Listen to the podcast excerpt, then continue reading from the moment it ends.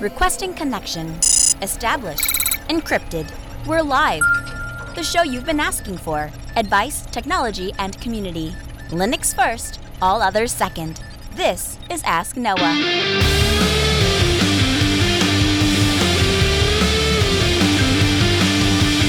Live Multispeed Technologies, the Ask Noah Show starts right now. This is the show where we came to do all the things on Linux they said couldn't be done and take your questions on how to do the same. The phone lines are open this hour to be a part of the program. It's a free call, 1 855 450 NOAH. That's 1 855 450 6624 or send an email to live at AskNoahShow.com. My name is Noah Chelliah. I am your host. Delighted to be here with you this hour as another episode of the Ask Noah Show kicks off. Kevin starts us off in Illinois this hour. Hey, Kevin, welcome into the program once I get my button to work there. There we go. Hey, Kevin. Hey, how's it going? Pretty good. How can we help tonight? Uh, got a video editing question for you. Um, I've got some uh, some footage of uh, you know sunrise, sunset, real fine gradient basically, and it's eight bit. Um, when I bring it into like I've tried Kden, uh, Blender, um, kind of OpenShot, every every video edit, Linux video editor I could think of, um, and every single one seems to add a lot of really bad banding. The original footage is, Mm. looks great, but as soon as I um, if I just bring it in and render it, it's maybe not terrible, but it, you can see a little bit of banding. But boy, as soon as you drop like in uh, Kdenlive, as soon as I drop a filter on there, just bam! Even in the preview, you just see the banding really standing out. And I just wonder if you had any suggestions or um, I don't know whatever what what your thoughts might be on that. What was the original acquisition format? Uh, like, what kind of device did you take the footage on? Uh, Mavic Air drone. It's a uh, four two four two zero um, eight bit. Okay, so it's a Or I guess. MP MP4 recording then, essentially. Yep. 4K. All right. So the the reason that you're running into what you're probably running into is in order for some video editors to process footage, and oftentimes um, to make them editable, what video editors will try to do is they will try to move to an intermediary codec because it makes it difficult. Um, depending on where the keyframes are and those kinds of things, for the computer to actually properly scrub footage. And that's more true when we get to 4K because it, the computer has to chug so much harder. And the problem is, anytime we transcode, we're going to lose quality. And so, what you need is a video editor that's going to be able to handle that kind of footage in its native format without uh, transcoding. And there is a piece of software out there uh, that runs on top of Linux. It's called Lightworks. Have you ever heard of it? I have. I haven't given it a shot though. So the nice thing about Lightworks is it is specifically designed to edit natively in a lot of those compressed video formats. So I, for example, Kevin, one of the things that I do is I record a lot of footage in AVCHD. Not my preferred choice if I could choose, but the reality is most of the professional cameras that you buy that are under $10,000 are going to record in AVCHD. So that's the format I'm stuck with. And the problem that I run into, and I ran into a similar thing to what you're running into, is I didn't want to have to transcode that footage into an intermediate or codec to do my editing before I was able to publish it up because um, essentially you're, you're you're losing quality twice. You're losing quality on the ingest render, Right. and you're losing quality on the out uh, on on the uh, on the render when it when it publishes. So I, I I- don't like that, and um and so I switched over to using Lightworks, and that problem went away pretty much overnight. Okay. Okay. Yeah, I'll give that a shot. Thanks. The, uh, yeah, thank you for the call. I appreciate it. 855 450 NOAH. That's 855 450 6624. The email live at asknoahshow.com. I'll add one more thing. There is a there is a command that you can run. It essentially uses FFmpeg. And what it will do is it will convert the footage into ProRes.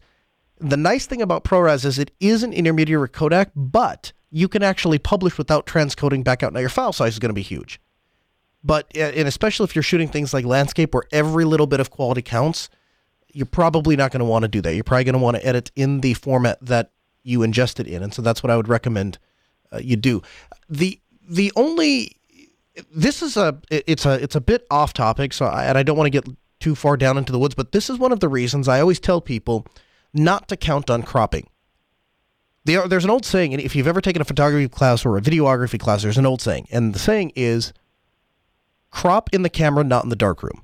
And the idea is every time you crop an image or you crop a video, you're throwing away quality. So if you want that shot to be tighter, film it that way. Don't crop in the in the darkroom because you're throwing away quality. And so preserve all of that 4K content. Great question. Thanks for joining us. We appreciate having you. Did you know you can join us in our interactive mumble room? It's a way to get your question on the air in a higher quality format and you need nothing but your computer. Doesn't matter where you are in the world. It's a free piece of software. It's called Mumble. It supports voice over IP, and we use it here at the Ask Noah Show. Bruce joins us in our interactive Mumble room. Hey, Bruce, welcome to the program. Hello. How we doing? So pretty good. Um, I recently uh, managed to set up a libvirt server, which has been awesome for a lot of the things I've been able to do on there. And one thing I want to do is install a home automation uh, thing on there. And I wanted to ask you, since uh, you've done a bunch of that kind of stuff, what's a good um, you know, couple of projects that aren't going to break the bank and will have an actual you know noticeable effect or will be like a cool factor or something like that? Okay, here's my first question for you. What are you most primarily interested in automating? Oh, everything. I it's like whack a mole. I would I want to do everything, but I can't do everything. So okay. I don't really have a specific thing.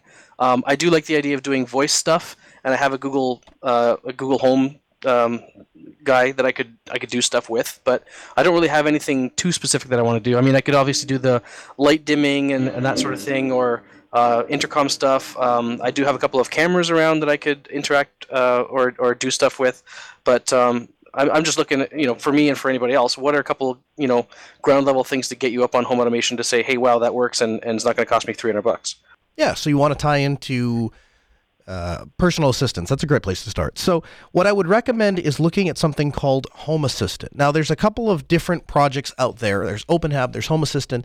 They each have their own advantages and disadvantages. Now, the idea behind Home Assistant or uh, OpenHab is to have a central controller that ties everything together. So, the reason I started, the first question I asked you was, what do you want to automate around? The reason I asked that question is because there are various different companies that make the best product for a given industry and then you can t- you can build a system around that particular product or that particular brand and then you can tie other things in as necessary and that you're going to get doing it that way you're probably going to get the best performance so for me it's lights i'm most interested in automating my lights doesn't mean i'm not interested in automating security doesn't mean i'm not interested in automating temperature i'm interested in doing climate control and i'm interested in automating locks and security but i the most important thing to me in my house is lights the reason is I don't ever like to walk into a dark room. I also don't like to waste power. And I also find that having a proper light setting in a given room, as weird as this is going to sound and as first world problem as this is going to sound,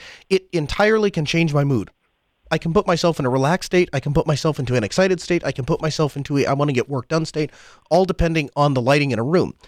And I found that to be a very powerful tool to kind of motivate me to do various different things, or, you know, if I need to relax. Uh, and so I built my home automation system around lighting. And anytime we do lighting, we go to a company called Lutron. Lutron probably makes some of the highest end light switches. Now they cost a pretty penny, but they will do the best job. And once I built my lighting system, then I found ways to tie those controllers into, uh, for example, last week I just did my climate system. And I went with Honeywell RedLink. Honeywell makes some of the best thermostats out there. The problem that you're going to run into when, as you put it, in whack-a-mole syndrome is when you start getting all of these various vendors, you have two choices. You either buy into a one given ecosystem and then you're stuck with that ecosystem. And so I know people that do that. They'll say, well, it has to work with she who lives in a box and, and works for Amazon, and I won't say her name, or it has to work with the, the Google Home Assistant. And you can do that, but then you're stuck with manufacturers that are supporting that infrastructure. And here's my bet I bet you dollars to donuts. I put a dinner on the table to any in each and every one of you that 10 years from now, 15 years from now, 20 years from now, something is going to change in that API and you're going to rip out all those light switches, all those smart fancy light switches, and you're going to have to replace them. I make you a further bet. I'll bet you everything I install in my house and have been installing for the last 10 years, I bet it will all still work. Why is that, Noah? Because the part of my systems that talk to the network is a separate component than talks to each one of the systems. So what do I mean by that? Let's dig in. The light controller, for example, made by Lutron, all the light switches talk to a central light controller made by Lutron. That controller then ties into the network and can speak a variety of different languages. It has an API. It can speak direct IP. It has the ability to speak over serial connections. I have the ability to control closed contacts. If I say I push this light switch in this room, short these two pieces of contacts. If these two contacts are shorted, turn this light switch on. That can all be set programmatically. So it's very, very future proof. Now, did it cost me a little bit of money to put that in? Yes but I'm building for the future. I don't want to have to re I don't have to want to rip half my house apart every time somebody deprecates an API. And so that's my that's my problem with some of these quote unquote smart home solutions is that they're they're essentially they're five minute builds. They're designed to build to push to the mass, to be easy to set up with an app, with no real regard or consideration for the fact that that app has to be updated, has to be maintained. These things live on side of a network, which means you have to continue to be able to push firmware updates to them. And if there becomes a problem with a kernel module or something like that, you have to plan for the fact that you have to have space and processing power to be able to update these smart things. And one of two things are going to happen. Neither of them are good. Either we don't update these things and they become gaping holes on the network, or we continue to update them and just say that they're no longer supported because they've been replaced, and then you got to pull them out and replace them in your house. And I don't like either of those options.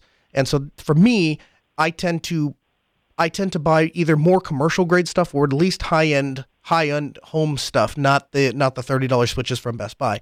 Um, so that's a really long way to answer your question, but the answer to your question is start with something like Home Assistant, and then my suggestion to you is research individual systems. If you're going to buy a lighting system, research lighting systems. If you're going to buy a heating system, research heating systems. For lighting systems, I mentioned Lutron. The RedLink system I purchased from Honeywell. Again, all of the thermostats, they're not connected to the Wi-Fi. The thermostats just speak back to a central controller. That central controller then speaks on the network to the Home Assistant box, and that then can communicate with the light system. Interestingly enough, Lutron being the biggest name in lighting and Honeywell being the biggest name in, in climate control, guess what guess what happened? Turns out those two controllers can talk directly to each other. So even if Home Assistant goes away, I still have a an option of making those two things talk.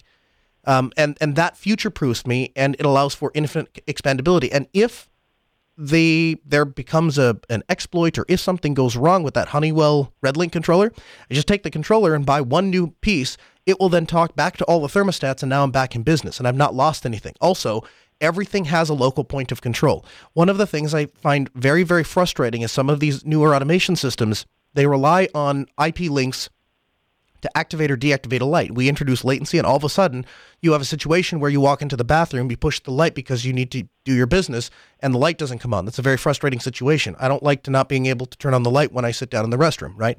So, uh, pay, those are the things I would encourage you to consider. As far as where to get started, there's Home Assistant, there's OpenHab, there's a couple different open source projects you could look at. That to me isn't nearly as important to research and spend time on as the actual systems themselves. Is that albeit a long way, but does that answer your question? Yeah, it does. I mean, I'm already uh, I'm planning on doing a Home Assistant this go around, and um, yeah, I, I I'm the kind of guy who would just do piecemeal and buy things here and there, and you know, you know, I'd see something at Best Buy and pick up the these outlets that happen to be controllable over IP and try and hack it together and stuff like that. But your advice of you know get something that's going to work is probably the best the better way to go. Yeah, absolutely.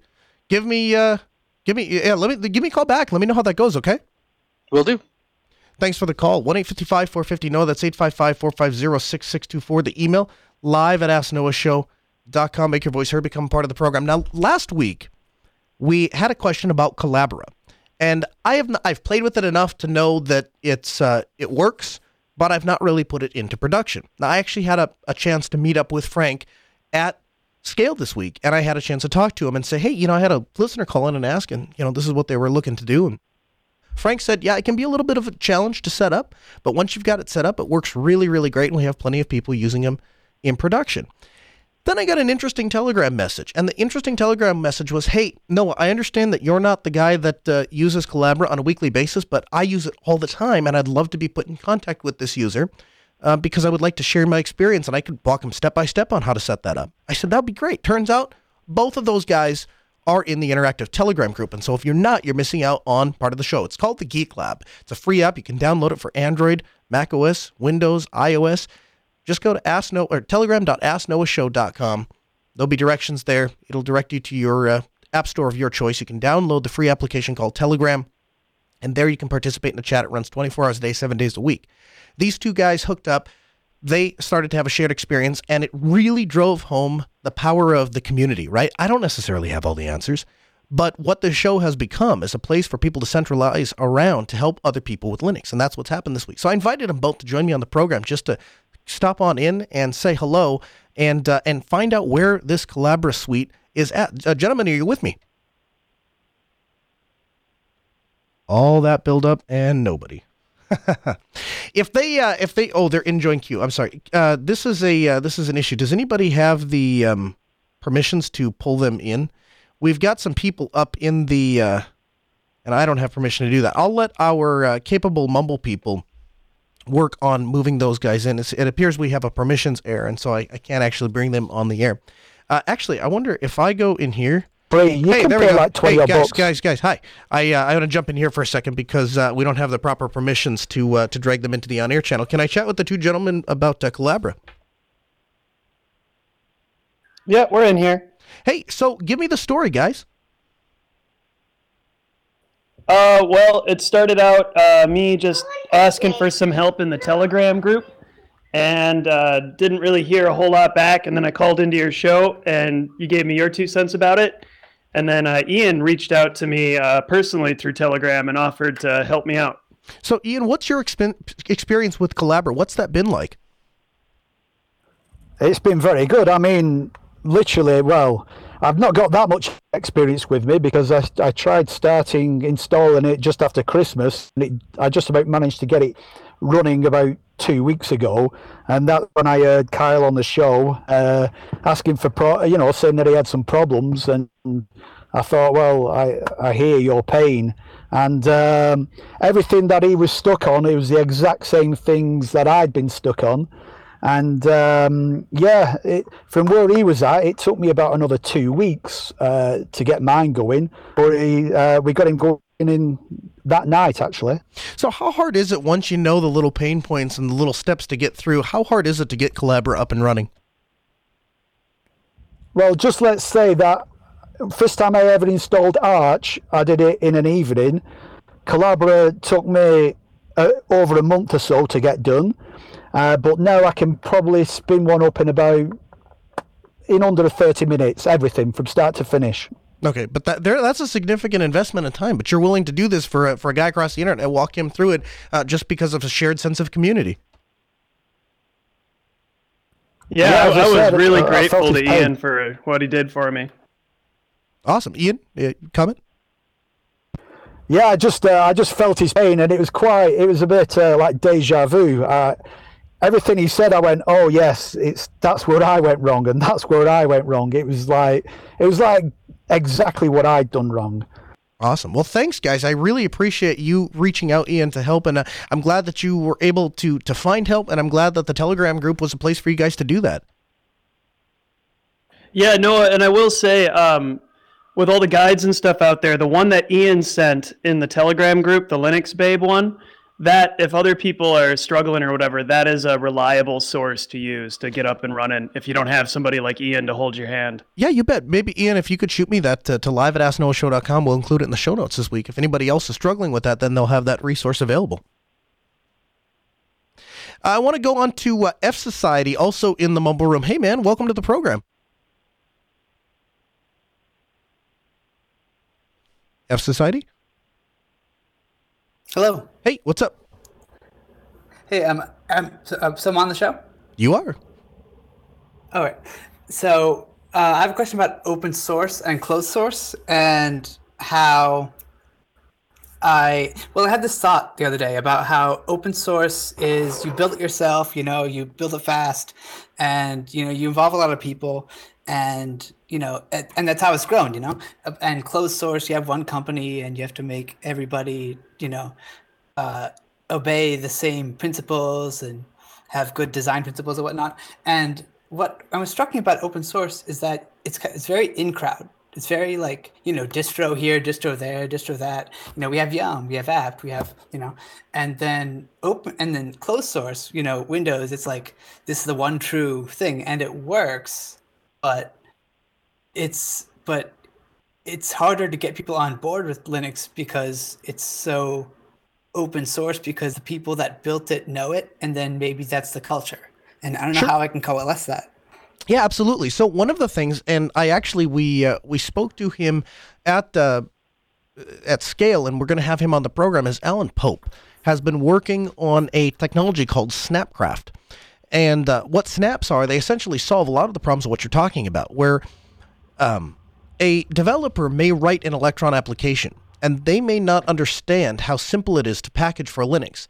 So Snapcraft creates a suite of applications and tools in which a developer can simply click a button and it will take a an existing Electron app and just turn it into a Snap package. That Snap package is then stored in what's what we call Snap Store up on the internet, and a user can install it by issuing a single command.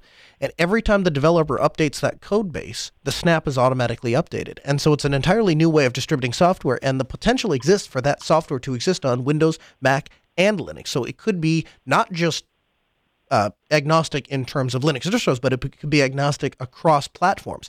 It also means that the path to getting software on Linux and maintaining the software on Linux becomes more straightforward, which it hasn't been in the past.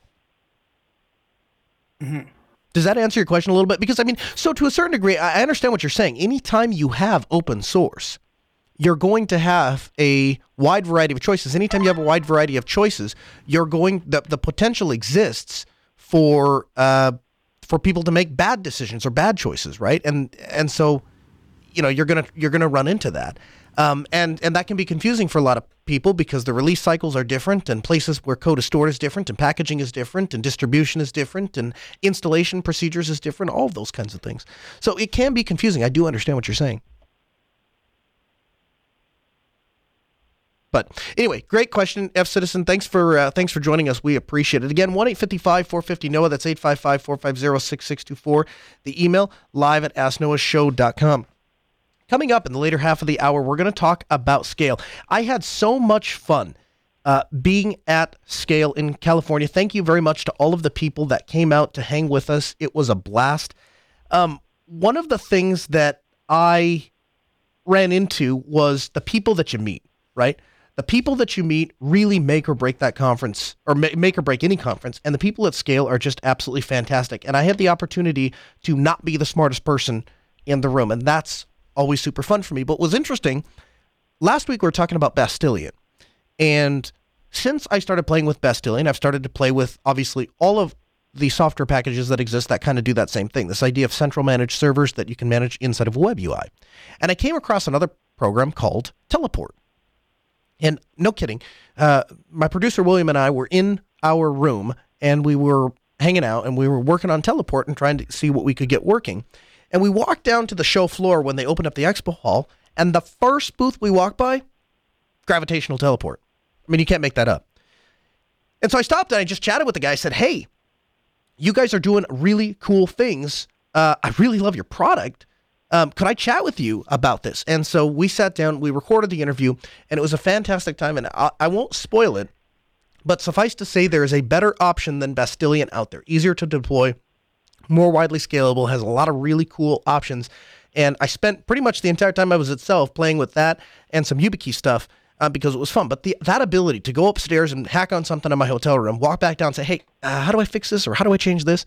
Oh, this is what you do. Okay, great. Go back up, and play with that a little bit more. That was absolutely fantastic. Also, to note, uh, yes, I'm sorry, not self scale. Uh, also to note, we are doing video this year. So we recorded all of our interviews as video interviews. Now we're to we're to fire the audio here during the show so you can hear it in your podcast player, but if you're interested, we'll have a link to our YouTube channel, not the Ask Noah YouTube channel, but a separate YouTube channel dedicated specifically for Linux video content.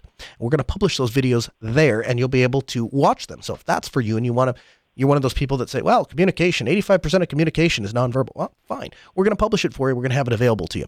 So anyway, uh, we are, we're going to go to our Linux Newswire newsroom a little bit early, and then we will get to our pre-recorded interview. Here's Eric, the IT guy from the Linux Newswire. From the Linux Newswire studio, this is the weekly roundup with Eric, the IT guy. Hey Noah, happy to be with you again, and here are your Linux and open source headlines. First off this week, we announce a pair of acquisitions. The first is Mellanox. NVIDIA managed to outbid Intel and others to purchase the California based hardware manufacturer. In order to expand their offerings to include Ethernet and InfiniBand cards, it will only cost the GPU manufacturer 6.9 billion US dollars, and the deal is expected to close in the last months of 2019. The second major acquisition, and a surprise to many as well, was the purchase of Nginx by F5.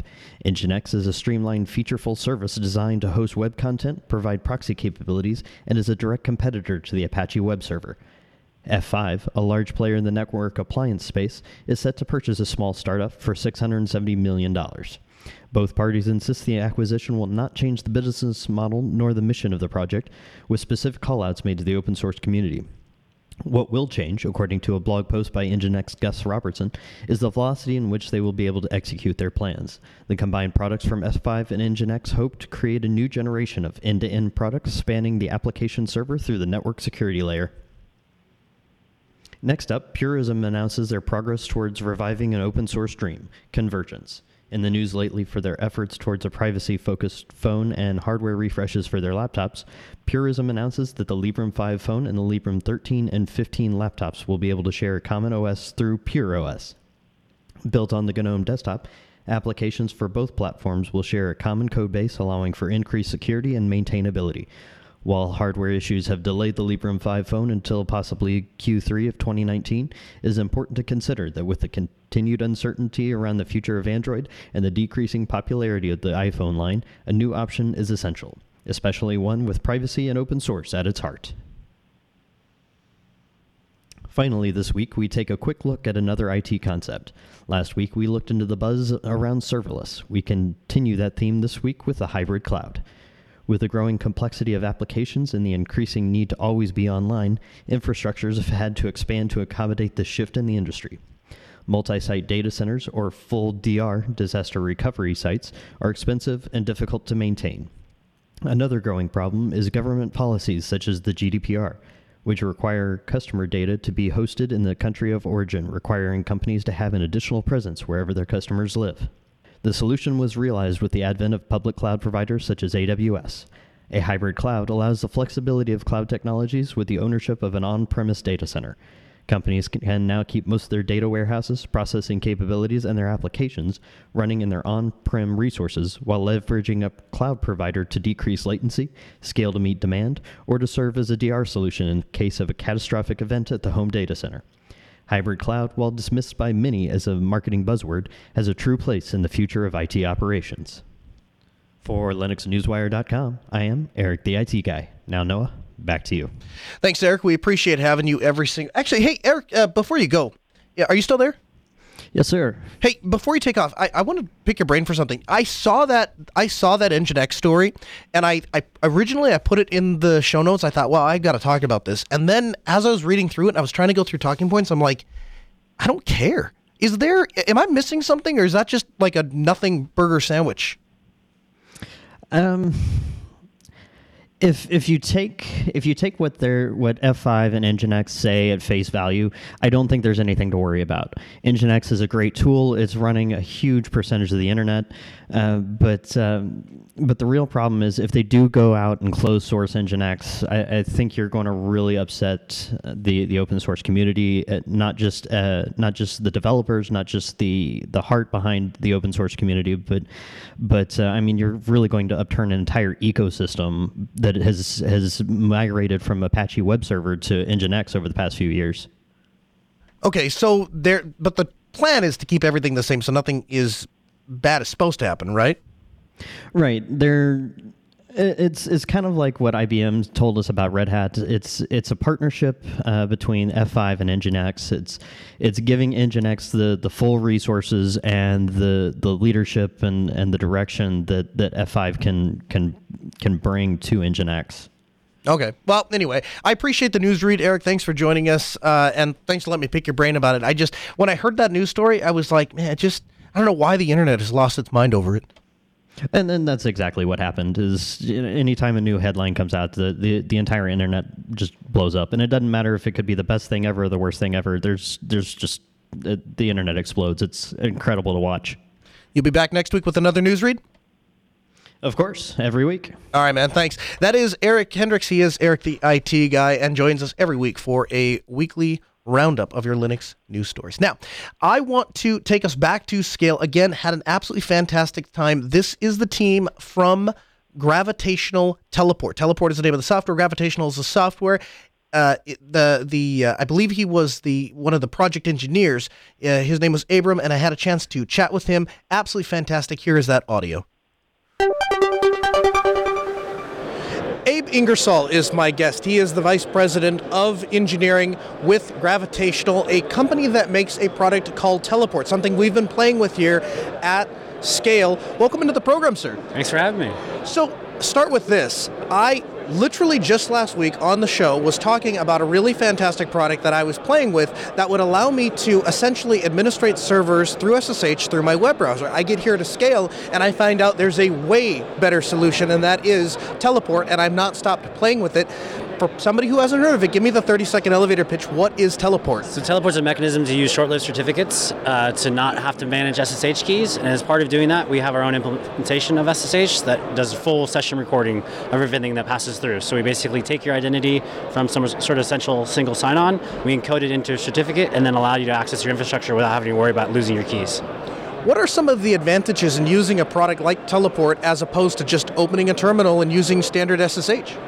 So standard SSH is was really great. If you look at OpenBSD and what they've done, they were sort of the the torchbearers with, with making sure that sessions were encrypted, and it really is kind of a very old Unixism. Uh, the reason that we didn't use it directly is because we had to like, basically get the actual recordings. We had to prove that we didn't see data we weren't supposed to see.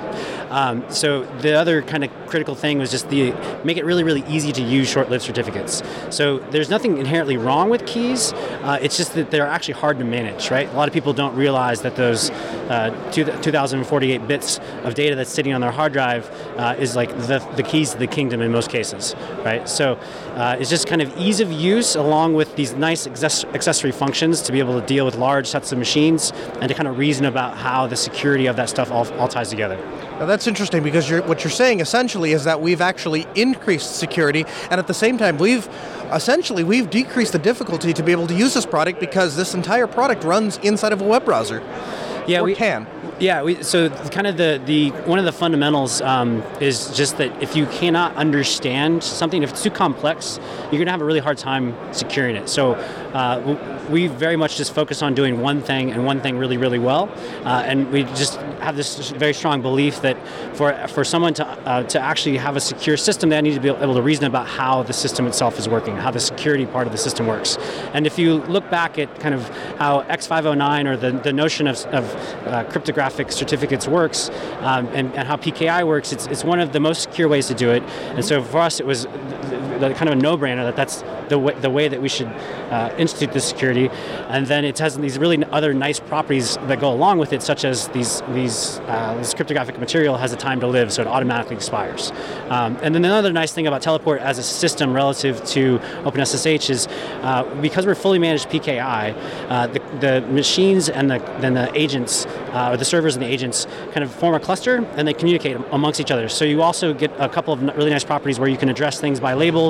So if you have nodes that are coming and going, like if you have uh, spot instances or like a, a load balancer uh, with, with auto scaling, scaling group with, with EC2 instances coming and going, in an older style uh, of using SSH, you kind of have to manage the, the certificates that are, are the keys that are assigned to the hosts as well. So in a teleport ecosystem, because they're all connected and all communicating, uh, it's just another nice property, something you don't have to think about, and it also allows you to kind of uh, assign unique labels to things and also uh, work on things by, by groups, by, by like sets instead of um, singleton instances. The public key infrastructure (PKI), as you're, as you're calling, is it's that's a very interesting technology and it's very powerful, and you can really get lost in it. But give us the kind of brief overview of what PKI is and why it's so valuable. Oh, that's a tricky one. It's it's um, it's one of these really sort of uh, well-tread topics in the security world. Mm-hmm. So it's it's the basis of uh, when you say HTTPS or a secure lock mm-hmm. in your web browser. Um, that's transport layer security (TLS) or what used to be known as secure sockets layer. Mm-hmm. Uh, so the, the premise is that there's some sort of master somewhere, and then there's a web of trust. So if you have the public part of someone else's uh, certificate authority, mm-hmm. anything else that has been signed by that certificate authority, you can verify or know for sure, I mean, like a mathematical kind of uh, precision know that that the assertions or the, the data that, that they're saying is, is true is in fact true, has, has been vetted by that company. That's why if you're connecting to Microsoft.com and it shows you that encrypted bar, you know that whoever's built your web browser uh, and has built in this kind of trust of the issuing CA. When you go and find uh, one of these issued certificates, you know for sure that you're actually connecting to that party. So it's both about establishing trust and then about using uh, the that to establish a secure connection in flight. That's awesome. I understand that the security is greatly increased uh, just in this PKI infrastructure alone in the way that you implement that, but you actually take it even one step further. You've implemented two factor authentication. What forms of two factor are available with uh, Teleport? So in a in a teleport world, uh, a lot of the kind of large scale users or the enterprise users, they'll already have single sign-on systems. So something such as like an Active Directory or just the, the general taxonomy of their human hierarchy is, is in some master system. Um, so in most of those installations, the the local kind of uh, representation of a, of a user within a teleport system that doesn't actually exist. Uh, teleport's just told to trust that source of single sign-on and then leverage that to generate these certificates. In uh, other organizations or smaller teams uh, or, or folks who just don't want to have like there's they don't want to be connected to a single sign-on, there is a built-in user database, and that user database uh, includes um, TOTP, so time-based uh, kind of token, uh, and also uh, U2F, so your your the quintessential example of that is a YubiKey. Um, so basically, the notion of uh, an additional layer of security by something you have rather than something you know. So you know a password, you have a key, uh, like a hardware token. Uh, so that allows you to just have this additional factor uh, uh, of, of assurance, and it, just one of them escaping doesn't matter because you still have the other one protecting you not dissimilar to like an ATM, for example. Now, a lot of people are turned off by products that require them to install something on the I guess it would be I guess it would be server side. Um, but from the server side, if I have a, a, large cluster of servers and maybe I don't even own them, and so I have very limited access, and, and the decision tree is outside of my control, Teleport still allows me to access those servers through a traditional SSH model, doesn't it? Yeah, so we're, we're based on all of the kind of uh, longer uh, existing IET, IETF standards, and OpenSSH is actually, or SSH protocol is version 2.0. So we speak the native protocol, mm-hmm. and you can actually, you don't have to use the our, our TSH client, and you don't have to use our teleport server component if you don't want to. Um, you can take the key material that you get when you log in and, and load it into a normal client, or you can also export your certificate authority and tell your instances of, of OpenSSH daemon to trust that CA, just a single configuration change, and then it'll let you log in. There, there are some additional properties to certificates and how we encode identity that OpenSSH is not going to understand. So a role-based access control and um, different kind of bit flags about whether to allow port forwarding or uh, X11 forwarding that it, it doesn't so you lose some capabilities mm-hmm. uh, but generally y- yes because we're, we're kind of we're based on google's implementation of ssh within golang like mm-hmm. we don't do our own crypto we just inherit theirs uh, and uh, because they're, kind of, they're all standards-based things. Uh, any typical tool that uses SSH works with Teleport, uh, and then Teleport itself works with all the other off-the-shelf SSH things. The binary to get Teleport up and running was literally a function of downloading a Go binary, running the thing, and all of a sudden I have a working server. I mean, it took me less than 10 seconds. It took me longer to type the commands than to, for them to run. Yeah, that's kind of the beauty of open source. We have uh, some some people who have adopted it who then have contributed back to things like FreeBSD ports, uh, things like Mint Linux, um, things like Brew for your OS X package manager. So you literally can run Brew install Teleport on your Mac and just boop, you have the client. Um, it's kind of just a, a, property of open source. Like it ends up in places that are surprising or unexpected. And it's just the beauty of, uh, of, of, the Apache 2 license and it, and it just being out there. I set up Teleport and I went out to lunch during Scale, had it running on an actual production server, and I was playing with it, and I said, Well, I have to go get this file. So I did what I ordinarily would do to get a file on a server, which was I go to upload it to a server so I can W it back down, uh, because I assumed that was the only way to move the file through Teleport as I'm working on it, I come to realize you've built SCP right into the web client. Talk to me about that. Yeah, so the uh, web interface is really for the, the, the population of people either either like find yourself on an Android device with Chrome, but you don't have a native SSH client, or you have a population of users who don't normally use SSH, but you still want them to inherit all the nice kind of security primitives that you get from a teleport install. Mm-hmm. Um, so along the way, we've had folks say, hey, you know what, we our Windows users or uh, people who would traditionally use um, something like PuTTY or one of these other kind of uh, clients you download from sketchy origins or like the code base hasn't really been audited, you're not really sure where it's coming from. Um, that's it's really built for those folks, mm-hmm. uh, and then the ability to upload secure up and secure down. It's it's just something that uh, we wanted to expose because it's another kind of use case where you just uh, find yourself needing to upload and download a file. All you have is web browser, secure CP. It's really just copy over SSH it wasn't that hard to do, and, it, it's a pretty nice, clean implementation. It is a fantastic feature. It, it was a game changer for me. It was the, that was the point for me, honestly, Abe, where I went from this is kind of a cool thing to this is a must-have. I can't go back now, right? The ability to get into a server and move a file onto there from my, my, my web browser, that is just a fundamental functionality that I can't get back away from, and, and it's very much appreciated. Um, talk to me a little bit about the differences between keys and certificates. I know you and I were kind of chatting about that off air. Uh, what what is the difference between a key and a certificate for somebody who doesn't know? So a key is basically bare cryptographic material. Uh, a certificate adds metadata around that cryptographic material. Um, so there's a, co- component where the key has been signed, so you sort of uh, have this delegation of trust happening there, and there's additional metadata that can along that can ride along with it. So in our case, um, we're encoding the access rules, and we're also encoding um, some of the the options. Uh, the the critical kind of like the the thing that like why infosec professionals love certificates more than keys is because they usually include a time to live. You can set the expiry to be like 10 years in the future, but a lot of these organizations and, and descendant of this paper written by um, security researchers at Google's at Google called BeyondCorp, the notion is that you would not have a perimeter. You would treat uh, everybody, uh, every device, uh, every phone, that you wouldn't have VPNs. You just basically uh, do this point in time decisions about access on the fly. And using short-lived certificates or certificates that very ha- have very tight uh, expiration t- timelines, so like matters of, of minutes or seconds, is kind of a critical component to doing this at scale. So you you know you have really c- strong cryptography, and then if you know if something get com- compromised, all you have to do is sit back and wait, wait for however long the time to live was on that object, and once that time expires, you're done. So the the typical example we use is if you have like a, a, a regrettable departure at, at a business, uh, and the, the time to live on the on the cryptographic material is like 30 minutes, you you would take an individual into a room, sit down and talk with them for 30 minutes, and even if they kept their laptop or if it's, left at home, whatever, 30 minutes later it's no longer valid, right? So this is just a critical part of um, it's it's I think the, the best analogy is Mission Impossible when, when Tom Cruise gets the message and it self-destructs. It's that's the way to think about the difference between keys. Certificates self-destruct after a given amount of time. I, I love that example. I also love that the fact that you are truly built for enterprise and you're truly built for scale.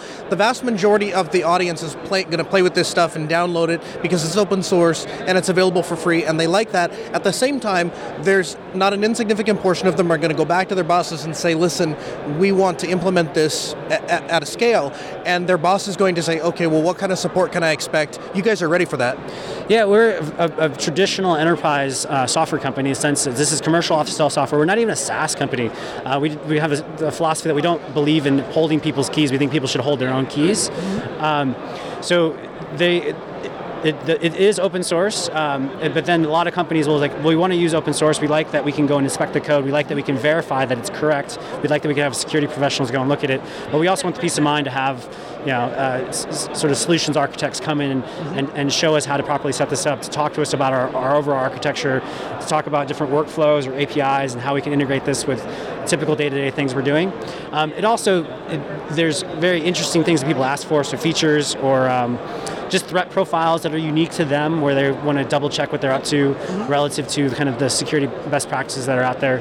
Um, it really is, is uh, it's one of the most fun aspects of my job is, is talking and seeing the kind of the inside of all these different organizations, um, seeing the problems that people are encountering and then helping them solve them, right? Because a lot of folks, when they get uh, things, these compliance regimes that come in, or they get like an auditor who's coming in and say, hey, you have to do these things because it's the current way you're doing something is insecure that's probably the biggest payoff is um, allowing people to continue to, to work the way that they want to work continue to use low-level tools but be able to tick the boxes on these compliance things so instead of uh, having to open tickets and like do screenshots and prove evidence that they've done certain things in a teleport uh, adopters ecosystem, they have recordings of everything that's been done. They literally will give a login to like the auditor and say, "Hey, you want to verify what we did? Go look for yourself. Just go play the recording." Right, so that's a huge time saver. It's a huge kind of peace of mind to just be like, okay, here's this 300 item checklist, and 100 of those items are just going to go away when I implement this thing. It's one of those things that I totally glossed over because I'm on to so many more of the cool features that I have forgotten about the, such some of the basic functionality that is in fact very cool. The auditing function, it records every single session. So you can go back and say, what did that tech do to that client's computer to screw up this thing or the other? Hmm. And I can go back and click and I can play through that and see exactly what steps he did and I or I can prove to the client, hey, listen, we didn't do anything wrong we did exactly what we were supposed to do. We followed the documentation. Here's here's the actual recording of him entering those steps. Yeah, so the way to think about this is if you've ever used Screen or Tmux or any of these session sharing things, we do that at the protocol level. So besides kind of locking it down by virtue of having an exact forensic recording of every byte that came in and out, uh, we also allow you to open it up. So the exact inverse of that is sharing, right? Um, so one of the other really cool properties it kind of has use cases for learning, use cases for like incident response, um, use cases for like pairing, is you can literally take like your your URL within your browser where you have an active session, uh, a normal Unix terminal, paste that in like chat or text over to your coworker. If they have the same permissions as you, they can open that, click it, and boom, instantly be dropped into the exact same shell. It's recording and it's enforcing all these security things at the same time, but it's this like you can have as many people as you want join. I, I probably haven't seen more than three or four, but you theoretically, I don't think there's an upper limit. That's so cool. I can't. I have not played with that. I'm going to as soon as we as soon as we wrap up. You better believe I'm heading over to one of those tables. I'm going to check that out. One of the enterprise features is the ability to tie in with some of the directory controls. Yeah, so single sign-on is like if, if in large organizations, instead of having this proliferation of, of distinct user accounts, mm-hmm. they want to have one record, one human like identity record. Like mm-hmm. the, the, the, quintessential example is your login to the payroll system. Mm-hmm. So they want when you go and access individual kind of servers mm-hmm. or when you go out and, and uh, hit any kind of enterprise application, the ideal scenario is that you're using your single sign-on, your single identity, your real identity, instead of something like uh, uh, the deployment user or EC2 user or something like that. Mm-hmm. So because we're encoding that in, in keys uh, in certificates on the fly, mm-hmm. and then we have this recording happening on the way in and out, uh, you get this peace of mind that everything that someone has done, all, all these actions are actually tied back to their the same identity that you use to pay them like as employees. Mm-hmm. What is what are some of the options in the open source world if somebody says, "Hey, that single sign-on thing sounds great, but I don't really have a need or an interest in uh, enterprise solutions"? Is there another alternative? Yeah, so a lot of uh, open source teams who use GitHub as a a lot of the open source teams who use GitHub as a as like the way that they do uh, software development, mm-hmm. uh, we support GitHub OAuth. So if you have teams defined there, you can connect your teleport installation to your GitHub account mm-hmm. or your GitHub team, and then magically kind of uh, delegate access to specific sets of servers based on GitHub team membership. So that's available in open source. Um, we have a bunch of examples of how to install it, both uh, like Helm charts if you want to run on Kubernetes, uh, Terraform recipes to, for various cloud providers, even the real simple things like Vagrant. Uh, Vagrant up commands, or uh, just like a quick start, like here's a, a two-line shell script. Here you, here you go, get started. One of the things I love about coming to Scale specifically is I get to meet with people that really are good stewards of the community. They're not just people that are, are there to make a buck off of the Linux community. And when I was talking to you, uh, you're one of those people that are doing that. You actually run a blog, and you have some really interesting topics on here uh, microservices, containers, and Kubernetes in 10 minutes, how to use certificate pinning to improve the UX, gracefully restarting a program without downtime. I mean, those these are some really uh, cool material that's available for people completely for free, and you're publishing this uh, on your website. Talk about that. Uh, yeah, so one of the, like the, the bigger challenges when you're you know heads down and really focused on some of these um, things that are like not that uh, sexy to, to a lot of people. They, they think these are solved problems, or unless you have a real specific use case, sometimes it's hard to discover it. Mm-hmm. it, it for us, it's really the things we want to write about um, because we're passionate about it. Uh, we want to like help people solve these problems that we solve, but there's also a big component about just getting out there in the world and uh, driving awareness that we exist and that we're, we're coming up with these cool solutions to, to hard problems.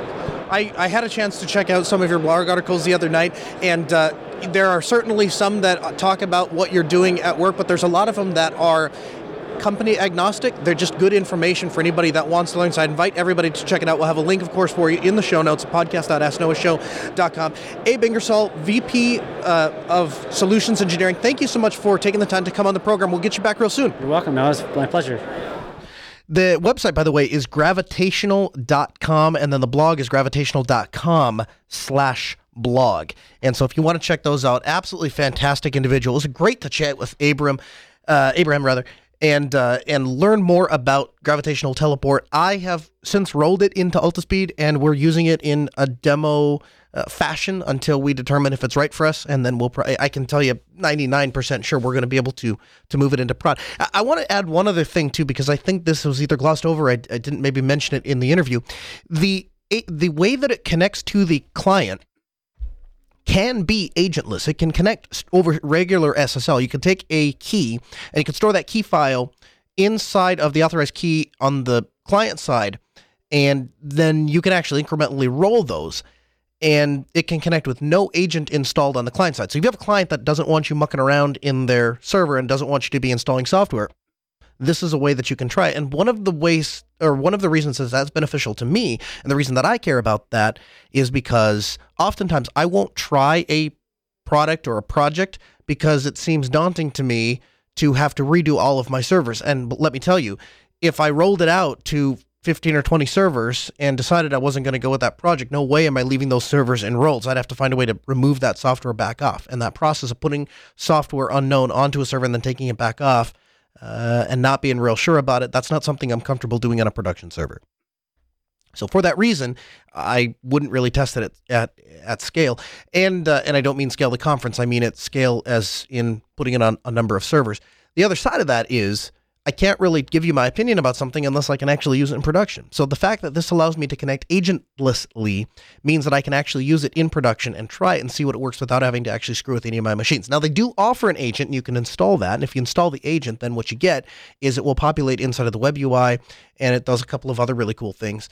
Um, and so you might consider doing that.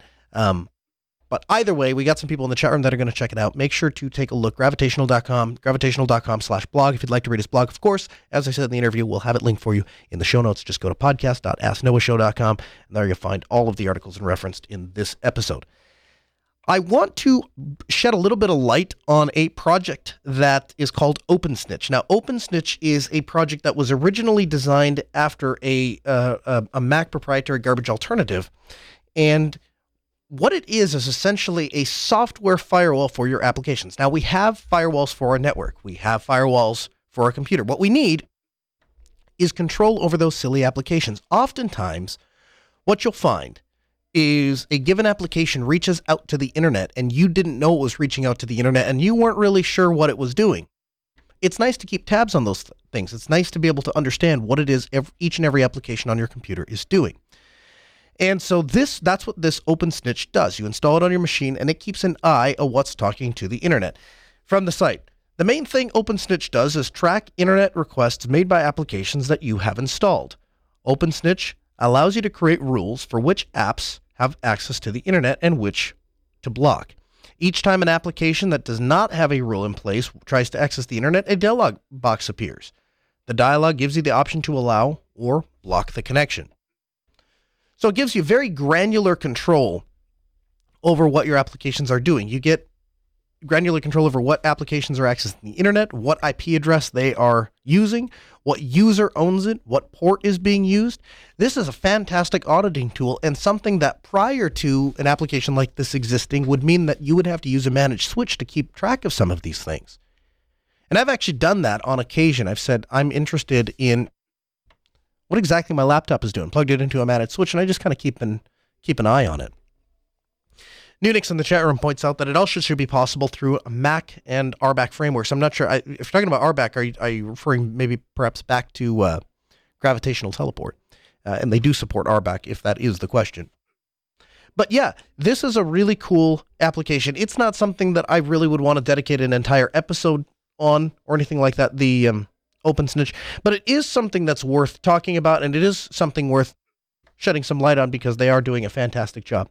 I also want to say a couple of thank yous. Scale is all about building relationships. In fact, I would argue that any Linux conference worth its salt is all about building relationships. And to that end, I don't do the whole uh, public speaking thing or big, uh, big organized meetup thing. We, we had one.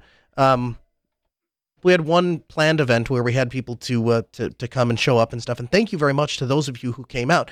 But as predicted, because this is kind of what happens when you have these huge organized things, we ended up splitting up over three tables. And so a huge thank you to all of you that came out and split up over three tables. But I, I felt bad I didn't get an opportunity to uh, to really engage with each and every one of you the entire night. That wasn't the case the following night. I actually had an opportunity to do a uh, an off book meetup, as it were, uh, and uh, just got to go out with some Linux nerds and hang out. And so that was the only expectation I went into that uh, that dining establishment for was just to to hang out. And what ended up happening though was something really cool. uh, System 76 was there. Emma Marshall from System 76 was there. And uh, Michael, and I'm sorry, Michael, I don't know your last name, from Cars.com was there. And towards the end of the night, after everybody had been there, uh, Emma and Michael looked at each other and they said, oh, "You doing it? Oh, you're oh, okay. All right. What just happened there?" They went, "Oh, that was our that was our corporate intercorporate speak uh, for we're going to take care of you guys." And so the entire group that was there of I don't know how many people, and they just they picked up the bill and said, "You know, we just want to help facilitate you guys."